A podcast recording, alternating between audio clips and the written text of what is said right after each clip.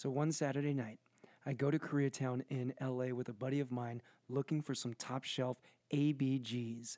And for those of you who don't know, ABG stands for Asian Baby Girl, which I personally describe as a sexy, five foot tall, devilish package loaded with 10 gallons of ratchet attitude. Welcome to episode one. Let's kick into it.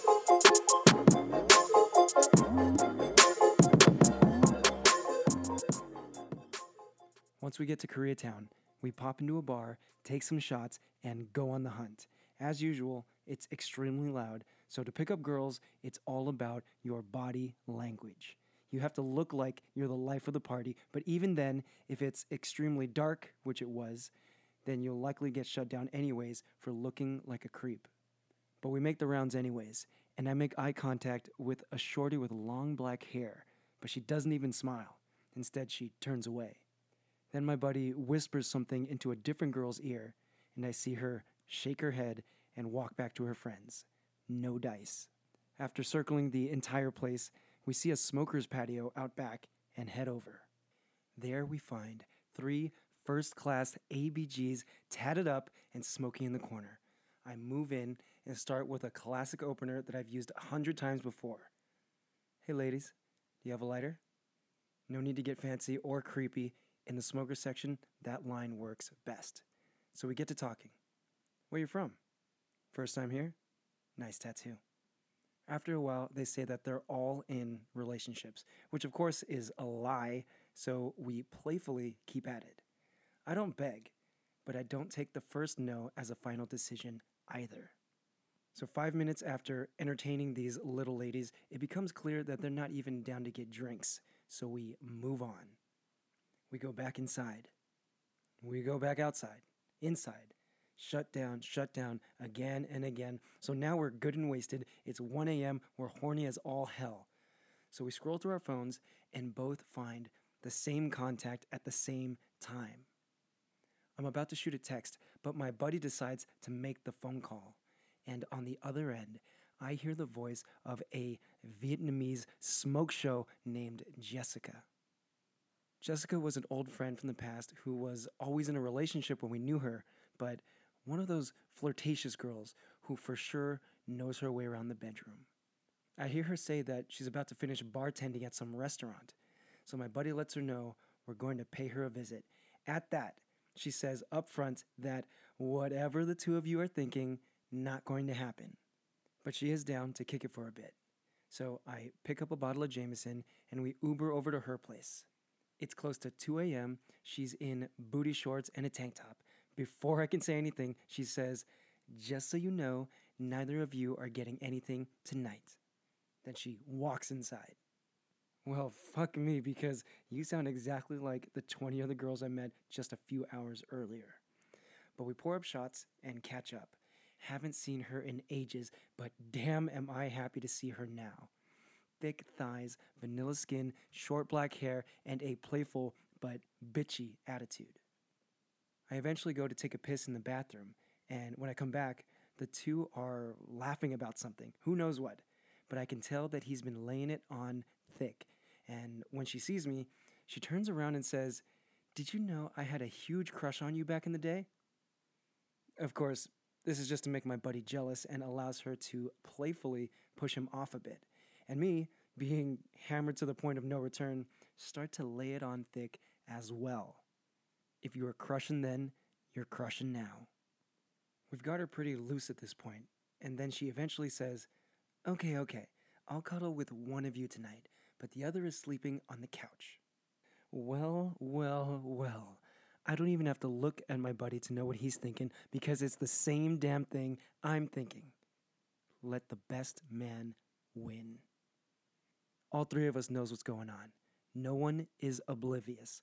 We're in a drunken chess match, and whoever makes the right move gets to go home a winner. And it becomes an all out war. She says she's into Koreans, which my friend is Korean, so he's getting excited. But I cut in and ask why she used to crush on me so hard in the past. What about me did she find intriguing? She tells me to go to hell. But the way she says it, lets me know I'm right where I need to be. Back and forth, back and forth, it goes on and on until eventually I think, ah, fuck it, I'm just gonna go and make out with her. So I do. Her lips are warm as I squeeze the back of her neck with my hand as her hands move up my arms. But then she pushes me off, saying, Hey, I didn't say you can do that. Then my buddy, this crazy motherfucker, doesn't say a word and goes in for the makeout as well. She laughs and lets him come onto her, no doubt trying to one up me. He picks her up while still tongue in mouth and starts carrying her to her room. They slam into the door and keep at it. Now, being the good friend I am, I rush over and twist the handle, and we all fall in. It seems the chess game is over. But the funny thing is, everyone thinks they're the winner. My buddy pulls her shirt off, then I pick her up and jump onto the bed. She's taking my pants off while my buddy is taking her shorts off. In no time, the three of us are naked and acting like fucking savages. He lays down, pulls her head to his waist, and she starts sucking. I get behind her, feel between her legs with my fingers, and find that she is soaking wet. So I lick my fingers dry, grab her hips, and destroy. I am done being turned down for the night. Now my intoxicated rage is ramming this girl like a fucking freight train. She's moaning. Or is she choking? I can't fucking tell, but I'm going a 100 miles an hour and I am in ecstasy. Minutes pass, and my buddy snaps me out of my booty hypnosis and says, Yo, let's switch. So we do. When I take his place and lay down, I look into her eyes and I see nothing but sex and desire. Clearly, I'm not the only one having a good time. Her mouth tightens around me as I hold her hair. I can't see straight, but I can feel. Holy shit, I can feel and I can tell that she is making every thrust count as if she wants the explosion more than I do. So I let her have it.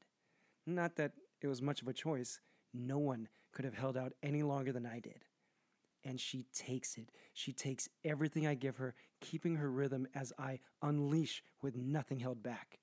I've had a number of drunken climaxes, but this one tops the charts. When I'm done, I roll to the side, barely still conscious. And as I drift off, I can hear the two of them continue on right next to me for who knows how long. The morning after was a funny thing for sure, but more importantly, I've had a bunch of friends over the years tell me that the Devil's Three Way would be weird or they feel it'd be super awkward. And to that I ask, after hearing this story, what do you think? Thank you.